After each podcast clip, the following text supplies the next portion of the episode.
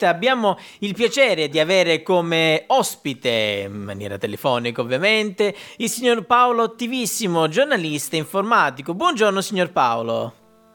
Buongiorno. Buongiorno e anzi la volevo ringraziare in anticipo per averci concesso ecco, questo suo intervento alla nostra radio. Grazie tante.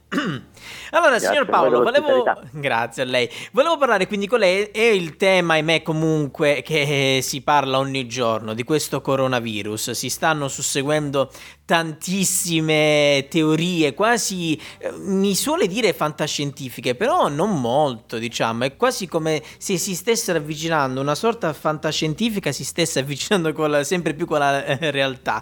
Però qui mi ha incuriosita anche questa notizia, ovvero che nel libro del 1900 1981 parliamo, adesso ci spiegherà meglio il nostro, il nostro Paolo, la profezia, ci fu proprio questa profezia su questo libro sul virus letale di Wuhan e su questo libro, mi corregga se sbaglio, lo denominarono come Wuhan 400, giusto?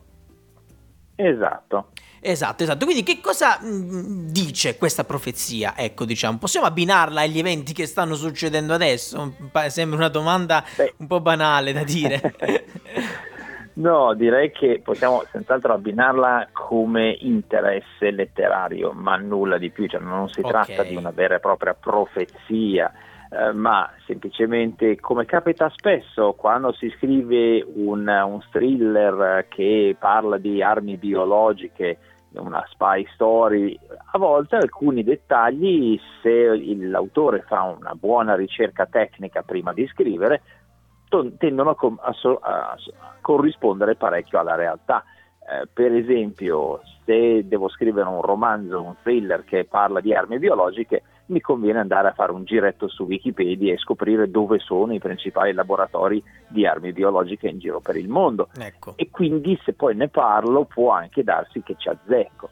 Ed è quello esattamente che è successo nel caso di, di questo romanzo di Dean Koontz che in originale si chiama Uh, The Eyes of Darkness, cioè gli occhi esatto, dell'oscurità. Esatto. La, prima, ecco, la, prima, versione è uscita nel 1981, però racconta una storia un po' differente. Nella versione originale, infatti, si parlava della fuga di un uh, elemento, materia, un'arma biologica sì. da un laboratorio situato in Russia, non in Cina. Eh, mm. specificamente nella città di Gorky che era all'epoca conosciuta come uno dei luoghi dove si sviluppavano armi biologiche eh, da parte dell'Unione Sovietica con il, la caduta del regime sovietico, eh, ovviamente l'autore ha deciso che alla successiva ripubblicazione nel 1996 avrebbe aggiornato il testo del suo libro cambiando alcuni dettagli e quindi visto che l'Unione Sovietica non era più quel grande pericolo eh, che veniva percepito, certo. ha ritenuto opportuno mettere al posto dell'Unione Sovietica la Cina che era misteriosa, intrigante, lontana e ovviamente come tutte le grandi potenze mondiali aveva anche dei laboratori di ricerca biologica, uno dei quali effettivamente si trova a Wuhan e quindi ci stava bene all'interno del racconto, no? quindi, però non è una profezia, ecco, anche ecco. perché poi quando si va a leggere il racconto ci si accorge che i dettagli tecnici sono completamente diversi da quelli che invece conosciamo del coronavirus.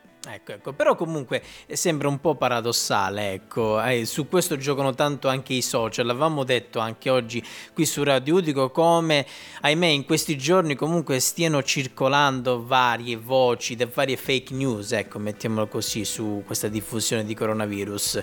E questo comunque eh, ha suscitato interesse, c'è, c'è, da dire questo comunque, che sia stata o meno una cosa, mh, mm, come eh, appunto ci sta dicendo il signor Paolo, modificata, comunque comunque ha suscitato interesse perché caso strano ha voluto proprio il caso che si chiamasse proprio Wuhan dove è partito ecco l'epidemia però comunque non è niente di mm, cosa diciamo possiamo dire presagio come fu all'epoca mi ricordo nel 2012 no? quando ci fu dal, dal calendario Maya se non sbaglio ci fu proprio mi ricordo all'epoca questi susseguirono questi, queste voci che poi ovviamente sono rivelate false e anzi addirittura alcuni dissero all'epoca all'epoca, mi ricordo, eh, leggevo vari, vari, siti, all'epoca mi ricordo che quella voce proprio del susseguirsi che la fine del mondo sarebbe arrivata nel 2012 era proprio poi per far sì che si potesse fare pubblicità al film poi nel 2012 che c'è stato. Ecco. Secondo lei, ecco, signor Pa, vorrei fargli questa domanda, ecco, giusto un po' per sdrammatizzare, mettiamola così, queste situazioni un pochettino eh, pesantucce lo faranno secondo lei un film sul coronavirus in futuro? Secondo lei, ecco, così la buttiamo così.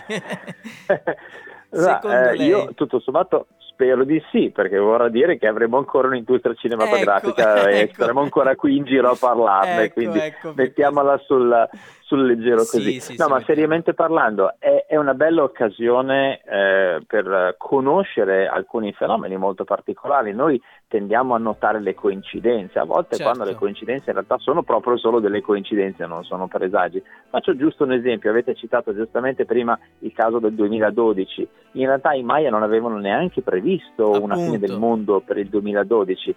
Eh, le loro parole erano state storpiate da alcuni autori New, New Age negli anni 70 eh, sbagliando, praticamente avevano detto finisce il calendario Maya, esatto. ah, sì ma come, è come il nostro il calendario Maya, quando finisce il 31 dicembre te ne compri un altro e, e il tempo esatto. va avanti. Il tempo va avanti, e, ed è divertente, esatto, è divertente anche eh, trovare questi piccoli esempi di apparenti profezie all'interno della letteratura perché ci dà un'idea di come alcuni autori facciano proprio bene il proprio lavoro e siano bravi perché riescono a ragionare su quelle informazioni tecniche che ci sono e quindi tirare fuori delle conseguenze, delle estrapolazioni. Faccio giusto un esempio, Giulio Verne certo.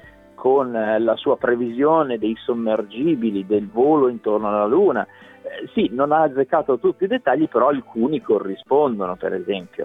E tanto è vero che poi la profezia in un certo senso si è autoavverata perché il primo sommergibile nucleare è stato battezzato Nautilus in onore del mitico Nautilus di Giulio Verne. Esatto. Queste cose capitano ogni tanto. Tanta gente scrive tante cose, prima o poi ci qualcuno, può azzeccare. prima o poi qualcuno eh. ci può azzeccare, ecco. Esatto, ne cito giusto uno per finire. Certo, certo. Eh, molti ricorderanno eh, che eh, il disastro del Titanic nel 1912. Sì. Beh, c'è un romanzo di circa vent'anni prima scritto da Morgan Robertson, che previde in un certo senso questo disastro. Parlava proprio di un transatlantico che si chiamava Titan e affondava proprio nel Nord Atlantico, proprio dopo uno scontro con un iceberg. Caspita. Incredibile a prima vista, sì. sembra proprio Nostradamus mangia la mia polvere. esatto. E invece eh, salta fuori che Morgan Robertson era un esperto di tecnologie navali, si parlava già all'epoca di fare grandi transatlantici, di usare la rotta del Nord Atlantico e l'iceberg era un pericolo logico, plausibile, inevitabile. E c'era l'abitudine di dare nomi sempre più grandiosi alle navi. Ci ha azzeccato purtroppo, eh, poi il disastro si è manifestato, si è avverato e però poi andando a vedere le versioni originali salta fuori che fu ritoccato questo romanzo per renderlo ancora più calzante dopo il disastro a volte insomma la fortuna ci azzecca ma viene anche addomesticata per farla azzeccare meglio. Certo, certo, certo. Benissimo, allora quindi non mi resta che ringraziare il nostro Paolo Attivissimo per essere stato qui ospite a Radio Udicon, grazie tante, siamo veramente lieti di averlo come ospite, anzi spero di averla nuovamente ospite qui su Radio Udicon per parlare anche di altro, ma soprattutto speriamo di avere notizie positive eh, per quanto riguarda questo coronavirus. Grazie signor Paolo. Grazie a voi, nervi saldi e mi raccomando non mandiamo in giro bufale, non ce n'è proprio bisogno. Assolutamente, grazie tante.